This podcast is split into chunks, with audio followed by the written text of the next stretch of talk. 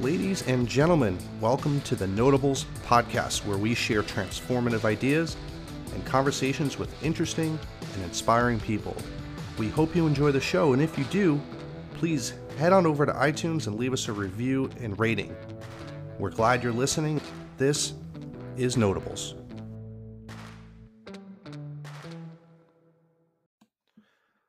Ladies and gentlemen, welcome back to the show. Thanks for your patience. Thanks for sticking with me. I really appreciate it. I took a bit of a hiatus. I haven't been on the microphone for five or six weeks, various reasons. We had the flu going around in our family. Our little girl's in daycare now, so you can imagine how that goes. I got busy on a few other projects, and things have been really, really busy on the consulting front. So I really do appreciate you sticking with me and, and joining me once again. Got some great stuff coming up ahead, some great interviews, some great guests, uh, some great ideas to share. So today, what I want to talk about is what I like to call stop starting and start finishing. So part of this is to set out to debunk the myth that multitasking leads to higher productivity, greater throughput, and greater efficiency.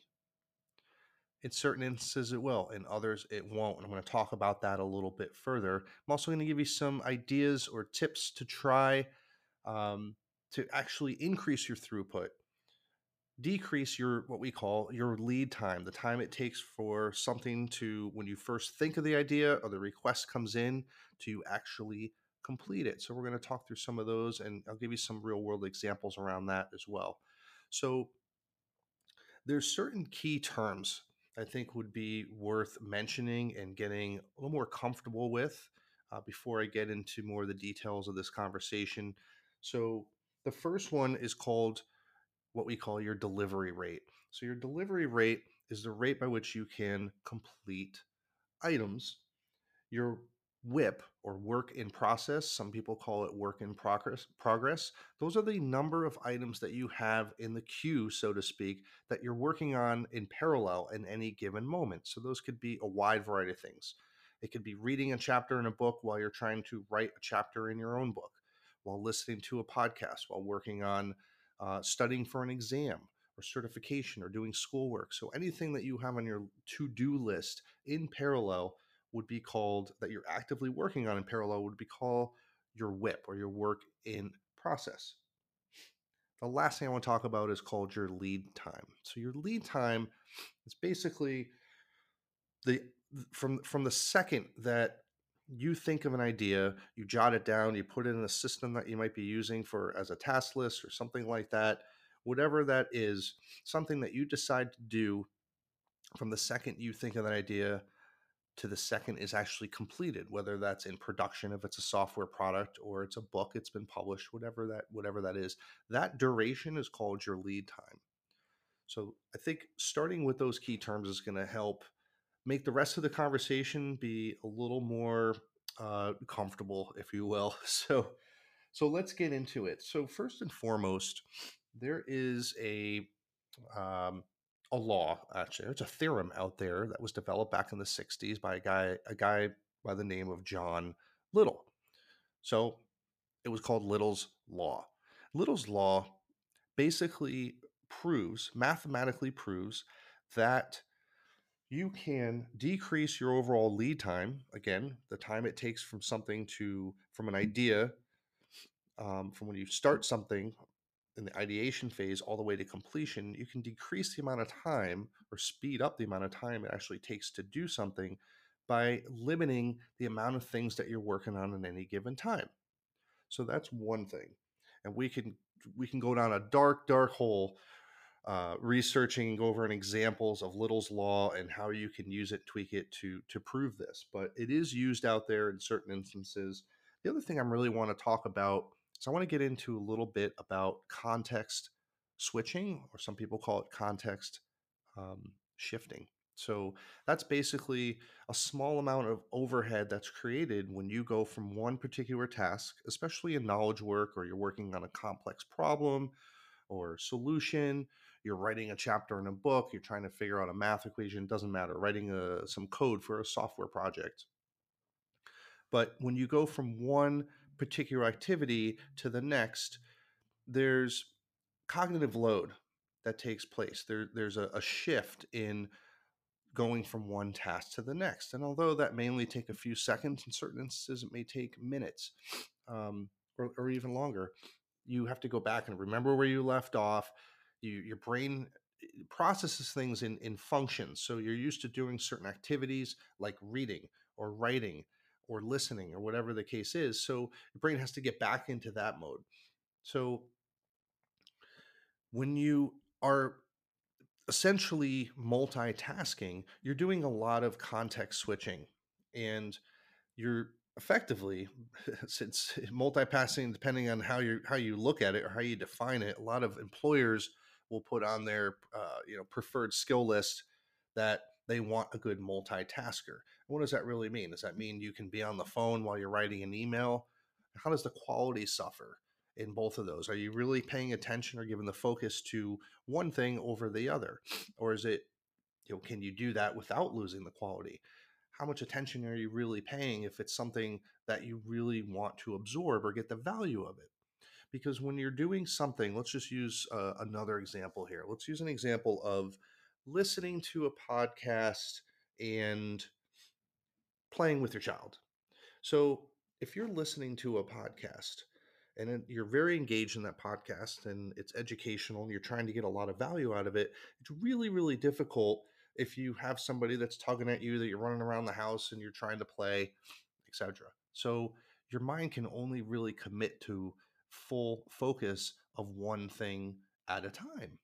So if you don't have that focus, you won't be able to commit that information to short-term memory, which will make it virtually impossible then to recall it later on as needed in long-term memory. So doing one thing, giving it all the focus at one time is really, really important whenever you can possibly do it.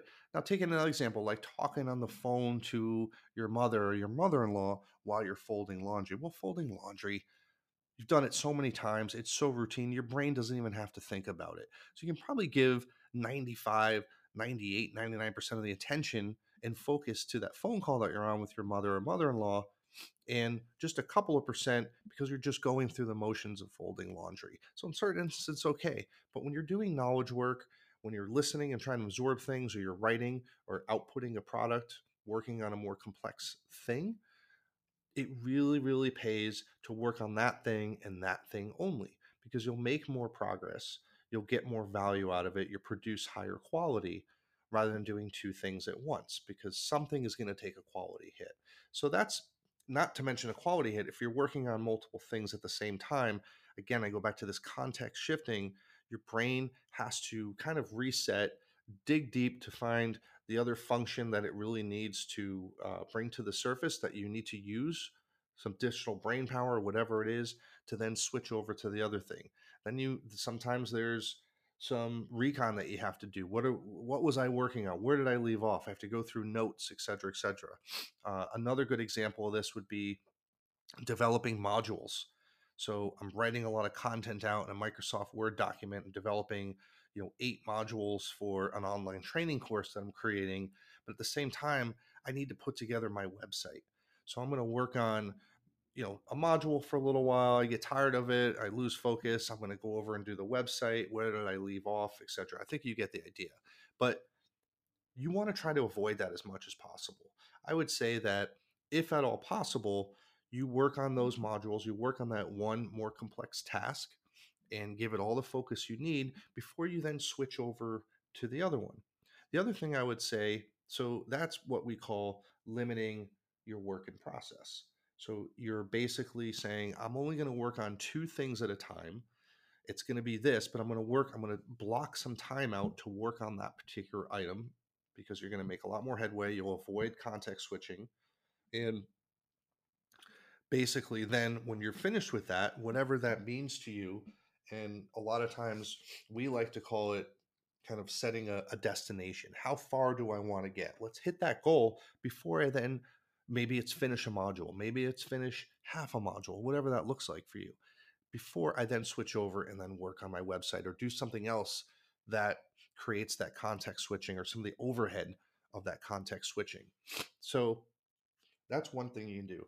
The, the other thing is has to do with the whip. And this goes back to Little's Law and the theorem that uh, he created that's been used globally through uh, thousands and thousands of organizations and coaches for efficiency and productivity measurements. But basically what it boils down to, and it can be used, it can be applied many, many different ways. But one of the ways it boils down to, one of the ways it boils down to is that you, if your whip increases, meaning you put more things in your queue that you're working on at any given moment, it's going to take you longer to get each of those things completed.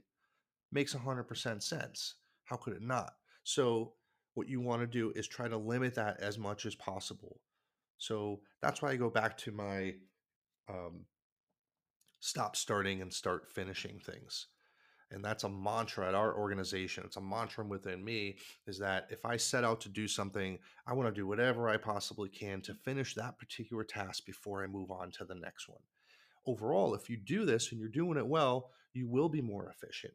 You'll reduce the amount of context switching you do, or that you're doing. You will decrease your lead time.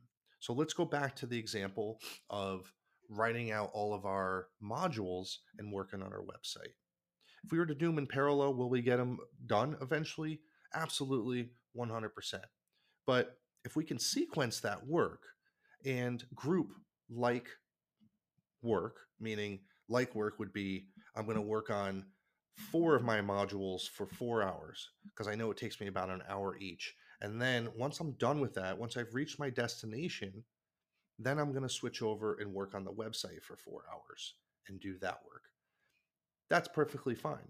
Ideally, you could work, you would work through all the modules first, get them out for feedback, or you would work on one module if it takes you four hours, push that out for feedback from whoever you're working with. While you're waiting for that feedback to come back, that might be a good time to then switch over and work, so work isn't sitting idle on your, on your website.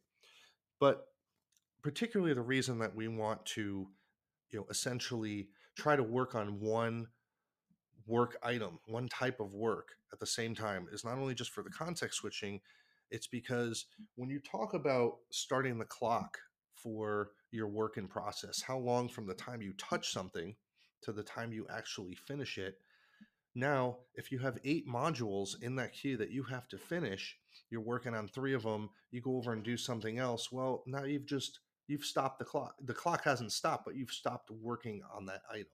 So you can see how that works. So now you've delayed progress.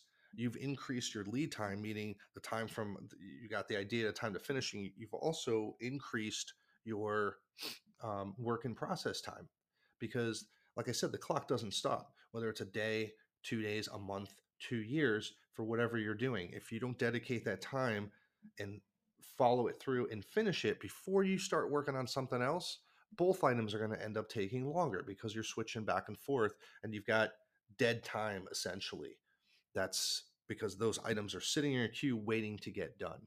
So I hope that makes sense. I know it's a little complex, but if you want to see some real world examples of this, just Google John Little or Little's Law. Some of the examples are super, super complex, but some of them, um, they take examples like Starbucks. How many people can be served if we limit the amount of things that we're doing, um, we limit the amount of people online, things like that. So they're, they're semi-relatable examples that you can uh, use uh, to make some additional sense of this. But the net-net, the takeaway of all this is essentially it is far better, far more productive, far more efficient. You'll get higher throughput.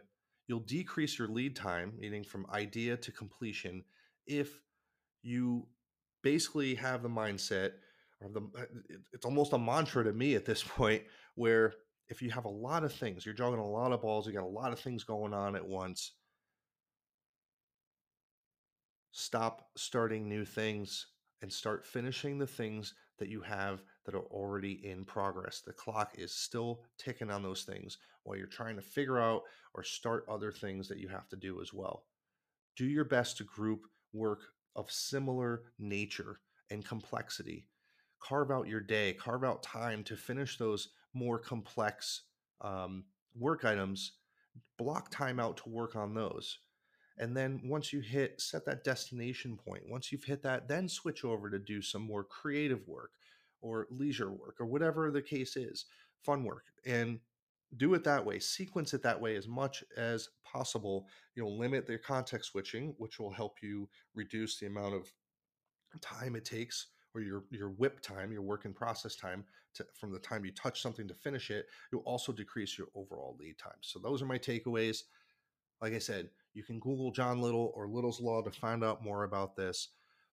But this stuff works. Trust me, you can mathematically prove it. And you can also play with that equation, which basically is the delivery rate, the, the rate at which you're actually getting items completed, equals the work in process on the top, the amount of items that you have in your queue to work on at any given time, divided by the average time it takes you to complete those items. That'll equal your delivery rate. So then you could start to play around with, well, I have typically have eight things I'm working on at any given moment. What if I take that down to three? I know these things take me about an hour each. How will that affect how many, my throughput, how many things I can get through the pipeline, the queue, in a certain amount of time? So anyway, Little's Law, check it out. But takeaway message, stop starting, start finishing. It'll work wonders for you. Glad you can join me today. Look forward to chatting again. Thank you so much.